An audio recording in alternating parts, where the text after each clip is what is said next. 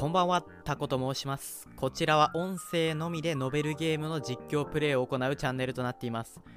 今回も日暮らしの泣く頃に鬼隠し編プレイしてまいります。第6回です。前回のパートは、まあ、ケイチがその学校の体育の授業かな。で、あの、ゾンビ鬼をやるという回でした。でまあ、やっぱり例によって、あの、日中のパートなんでね、基本的に平和な日常会という感じではあったんですが、うーん、どうだろう。これは伏線なのかわかんないんですけど、ちょっとゾンビ鬼っていうワードとか、あとなんか、捕まった順番とかが今後なんかの伏線になってたりしないかなくらいには、ちょっと思ってたりはします。でね、今回は放課後ということなので、まおそらく何かしら事件に関する新しい情報が得られるんじゃないかなっていうとこも期待しています。それでは早速行ってみましょう。日暮らしの泣く頃に鬼隠し編第6回となります。な。5日目放課後。今日の授業はこれで終了だ。さて、この後どうしようかな。こっから、こっからなんかあるでしょ、事件関連。帰宅後、俺は早速身支度を整えることにした。レナとゴミの山のランディ君人形を発掘する約束だ。母さんうちに軍手ってあるかな？あとタオル表の物置の中になかった？タオルは洗面所ねよし、これで準備は万端だ。それを見ておふくろが怪げな顔をしている。なにケイチ。すごいいでたちでどこへお出かけ？不法投棄のダンプがまたゴミを捨てていって今度こそ完全に埋まって救出不能。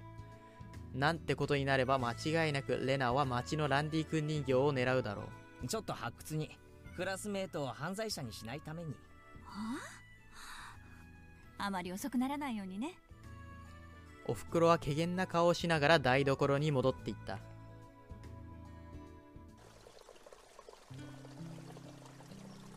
ダム現場への近道の林道を抜けていくとぬーっとした人影に出くわした。誰だ？あ富武さんだった。自慢のカメラは野鳥を撮れたのだろうか。来た。まさか夕焼けに黄昏る美少年ばっかりを撮ってるんじゃないだろうな。いやー久しぶり。圭一くんだったよね。どうもその説は？失礼な想像を頭から追い出し無難に挨拶をした。そういえば彼女は君の知り合いだよね。お知ってんの？レナのことだろう。富武さんの尋常でない慌てぶりから察するに。ああれは一体何だったんだい？彼女が不気味のナタを持って歩いてるんだよ。それもニヤニヤと笑いながら。なあ間違いなくレナだ。今日にはお持ち帰りできるだろうからな。きっと笑いが隠せないのだろう。身に危険を察して隠れたけど警察に電話した方がいいんじゃないかな。確かに年頃の女の子が不気味のナタを持って徘徊しているのはやばい。富武さんの反応は極めて正常だ。いいんですいいんです。ほっといてください。また犠牲者を探して徘徊しているだけですから俺の存在な反応に富武さんは目を白黒させている。まあ一般的な常識人にレナを理解するのはとても難しいことだろう。適当に煙に巻いておくことにする。富武さんがここで殺されたら多分犯人はあいつです。せいぜい嗅ぎ回らないようにすることですね。意地悪っぽくにやりと笑ってやると俺はとっととレナの待つダム現場に向かった少し歩きかけて不意に富武さんが呼び止めてきた。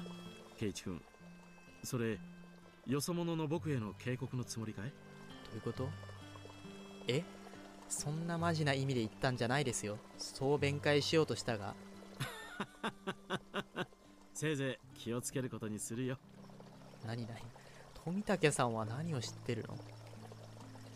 それだけ言い残すと富武さんはきびすを返し去っていったえもうちょっと話聞いた方が良かったんじゃないの？よそ者なんてそんな深い意味で言ったんじゃなかったんだけどな。ちょっとした冗談のつもりだったのに何か悪いことを言ってしまったような気がした。何者なんだ？富武さん。お着いた。待ってたよ。今日も頑張ろ富武さんの言うのもわかるナタをブンブン振り回しながらはしゃぐのは確かにやばい。ナタは鞘とかをかぶせて持ってこい。むきみはさすがにまずいだろう。なくしちゃったみたいで。ないんだもん。考えたら世間体もヘチマもないな。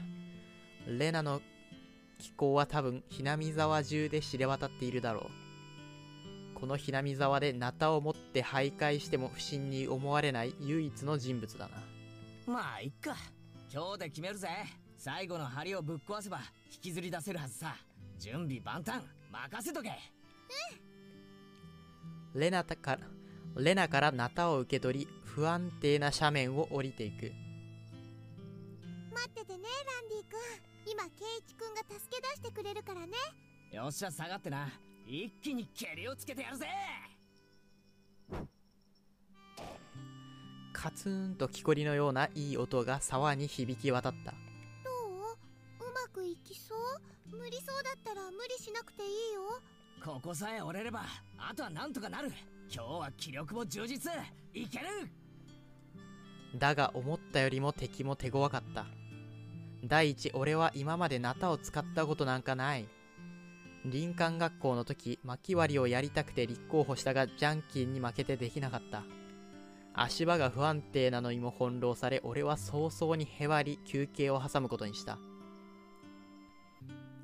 絶対レナがやった方が早いでしょ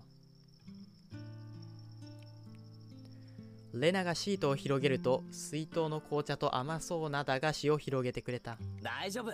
もう一息。今夜レナが寝る時にはランディ君にお休みのキスができるようになってるさ。うんありがとうランディ君お休みのキス、はそういえばレナも転校生だったんだろ？ああそれな。前はどこに住んでたんだよ？紅茶を飲みながらレナにさりげなく聞いてみる。てっきりレナは昔からここに住んでいるのとばかり思っていた。お関東の方だよ。ここここは東北？ここほどじゃないけどやっぱり田舎だったかななんで引っ越してきたんだよ。うわひなみ沢に。ほらここって結構田舎だろ？ケイチ君はなんで引っ越してきたの？お父さんの仕事と関係あるのかな？もう。うちの親父がアトリエを移したいって言い出したんだよ。こういう山奥がいいって前々から言っててさ。アトリエ？ケイチ君のお父さんって芸術家さんなの？あんま知られてないの？風景画ばっかり描いてる。年に2回くらいはどっかで個展を開いてるらしい。初めは都内某区のなんたらプラザだったらしいが今はでっかい展示会場で開催しているらしい。将来は埋め立て地にできる予定の新しい展示場に出展したいと意気込んでいたな。それってすごいね。今度レナにも見せてね。親父がどんな絵を描いているのかよく知らない。なんて恥ずかしくて言えないよな。まあそのうちな曖昧に答えながら俺は腰を上げた。ごまかされたな。でも楽器途中の転校だったんでしょ？大変じゃなかった？別に都会ってのには飽きてたし。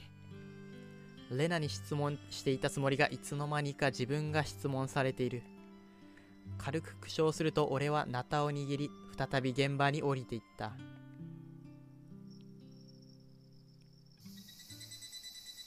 いやーごまかしてるな。日が傾き出し少しずつ空気が冷えてくる。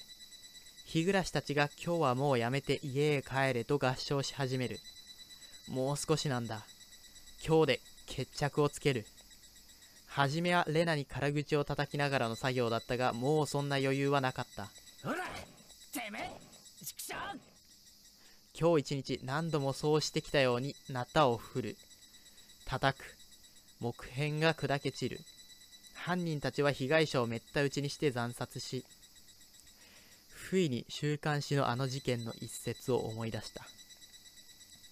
こんなもので殴られたら一発で頭は砕けてしまうだろう。ナタやツルハシは間違っても人に振り下ろすものではない。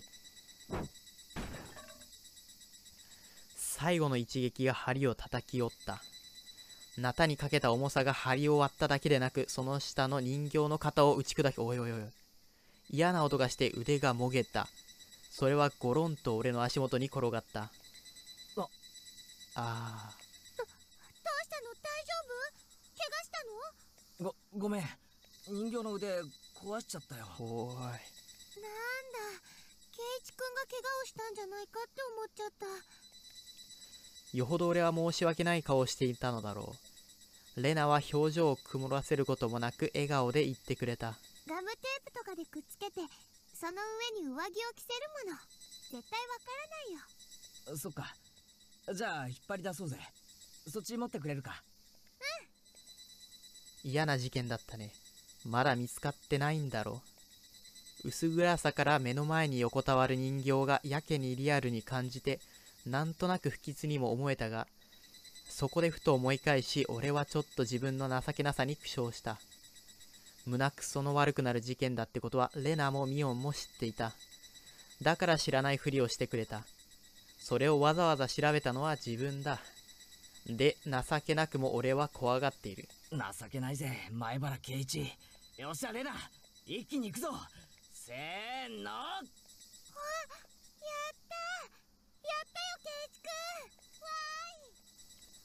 まさに万歳三唱。2日がかりの偉業がようやく達成された瞬間だ。すっかり汚れこのひなみ沢の地で終焉を迎えようとしていた彼は再び迎えられたのだった。ついてたなランディ君。次のご主人様がいい人で。ーわーランディくんだ。やっぱかいいよ。汚れているにもかかわらずレナは嬉しそうに頬ずりをしているすごく疲れたがレナの嬉しそうな顔を見ているとそれだけで報われるような気がした。じゃあ手伝うから持っていこうぜ。暗くなるとまずいだろそうだね。圭一くん本当にありがとうね。この恩は忘れないね。恩返しは何がいいかよく考えておくよ。はどんな恩返しだろう。恩返しだろう。とりあえずは意地悪そうに笑い保留しておくことにしたいよいよレナの家へ運ぶことになったがさすがにこのままってわけにもいかない。人形をシートでくるみ2人がかりで運び出す。薄暗くなる山道を人間台に包んだシートを運ぶ若い男女にむきみのなた。富滝さんと出くわさないよう祈るしかなかった。こんなところを目撃されて写真でも撮られたら消すしかない。それは警告のつもりかい？俺のおどけた口調とはどうにも噛み合わない富武さんの言葉が引っかかっていた。うーん。これで5日目は終わりかな。チップスを入手しました。竜宮家の食卓。見てみようか。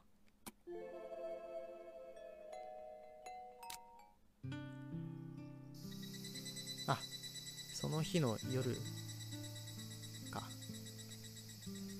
レナの家に到着した時には辺りはすっかり暗くなっていた。ありがとう。ここまで運んでくれて。ごめんね。こんなに遅くなって。謝るか感謝するかどっちかにしてくれ。ちなみに俺は感謝される方が好きだ。はうありがとうね圭一くん電灯だけがぼんやりと明るい中俺レナはちょこんと恥ずかしそうに首をすくめながらにこやかに笑ってみせる。暗いのでよくわからないがきっとその方は真っ赤に染まっているのだろう。ふとレナの家に目を向ける。その中は暗く明かりの気配がなかった。一人じゃないでしょ？親御さんまだ帰ってないみたいだな。そうだね。今日も遅くなるかもね。忙しいんだな。レナの親御さんってうんぽつりとつぶやくその口調にどことなく硬い響きを感じる。そういえばレナの両親って共働きなんだろうか。それに2人とも家にいないってのは。なあレナの親御さんって何をして？圭一くんもしよかったらうちでご飯食べていかない？いいのか？ちょっと昨日買い物しすぎちゃったから一人じゃ食べきれないかもなの。レナごちそう作っちゃうからおう曖昧にうなずきながらレナの顔を盗み見る。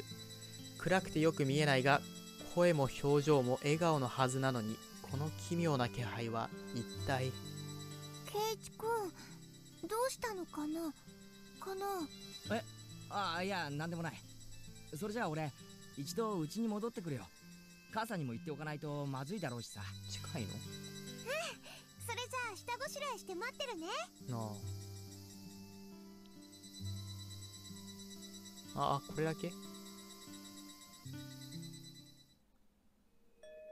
これだけか。まあじゃあ今日はここまでにしておきますか。ということで第6回でしたうーんまあレナちゃんの謎が一層深まる回でしたね。内容としては前半が富武さんとの会話後半がレナちゃんと人形を掘り起こすパートとなっていました。ただどちらも新事実が明らかになるというよりは村とかレナちゃんの裏みたいなものを匂わせるような話でした、えーそれと新しくチップスが追加されまして、えっと、今回の話の夜にレナちゃんの家の晩ご飯にお呼ばれするという話でした。これもやっぱりレナちゃんの家族について不穏な感じがする話でしたね。見返していきますとまず前半富武さんとの会話なんですが富武さんが村人に対して警戒心を持っていることを示唆する内容でした。あの僕密かにあの富武さんが工事現場の事件の犯人なんじゃないかと思っていたところがあるんですが今回の内容を見るとどちらかというと事件の真相を追う側。例えばあの記者さんとかなんじゃないかなという気がしてきましたね。で富武さんも村人たちが隠している何かについて感づいていると。まあ事件については新しい事実はないんですが富武さんの立場がなんとなく見えたのは貴重な情報だとは思います。後半のランディ君人形を掘り落と後半のランディ君人形を掘り起こすパートについてはレナちゃんが引っ越してきた経緯を聞こうとしてはぐらかされるという場面がありました。僕はずっとあのレナちゃんの引っ越しは事件が関係あると思ってたのでこれに関してはやっぱりという感じでしたね。でチップスの話につながるんですがレナちゃんのご両親は何かしらの形で事件に巻き込まれたんじゃないかなという感じがします。でそれでレナちゃんは今一人で密かに事件の真相を突き止めようとしている。あるいは復讐をしようとしているのかなという気がします。ただそうなってくるとミオンとか他の村人がレナの調査を放置しているのが引っかかるんですよね。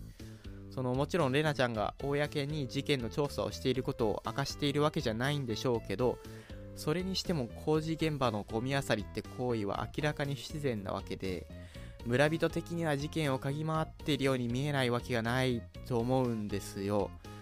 だからまあレナちゃんが見逃されてる理由があるのかやっぱりレナちゃんの目的は他のところにあるのかっていう感じでうーん。まあ今日はこの辺にしようと思います。なんだかレナちゃんのことがだんだん心配になってきましたね。富武さんにも村にも裏がありそうですしここからも注意して見ていこうと思います。ここまで聞いていただきありがとうございました。ではまた「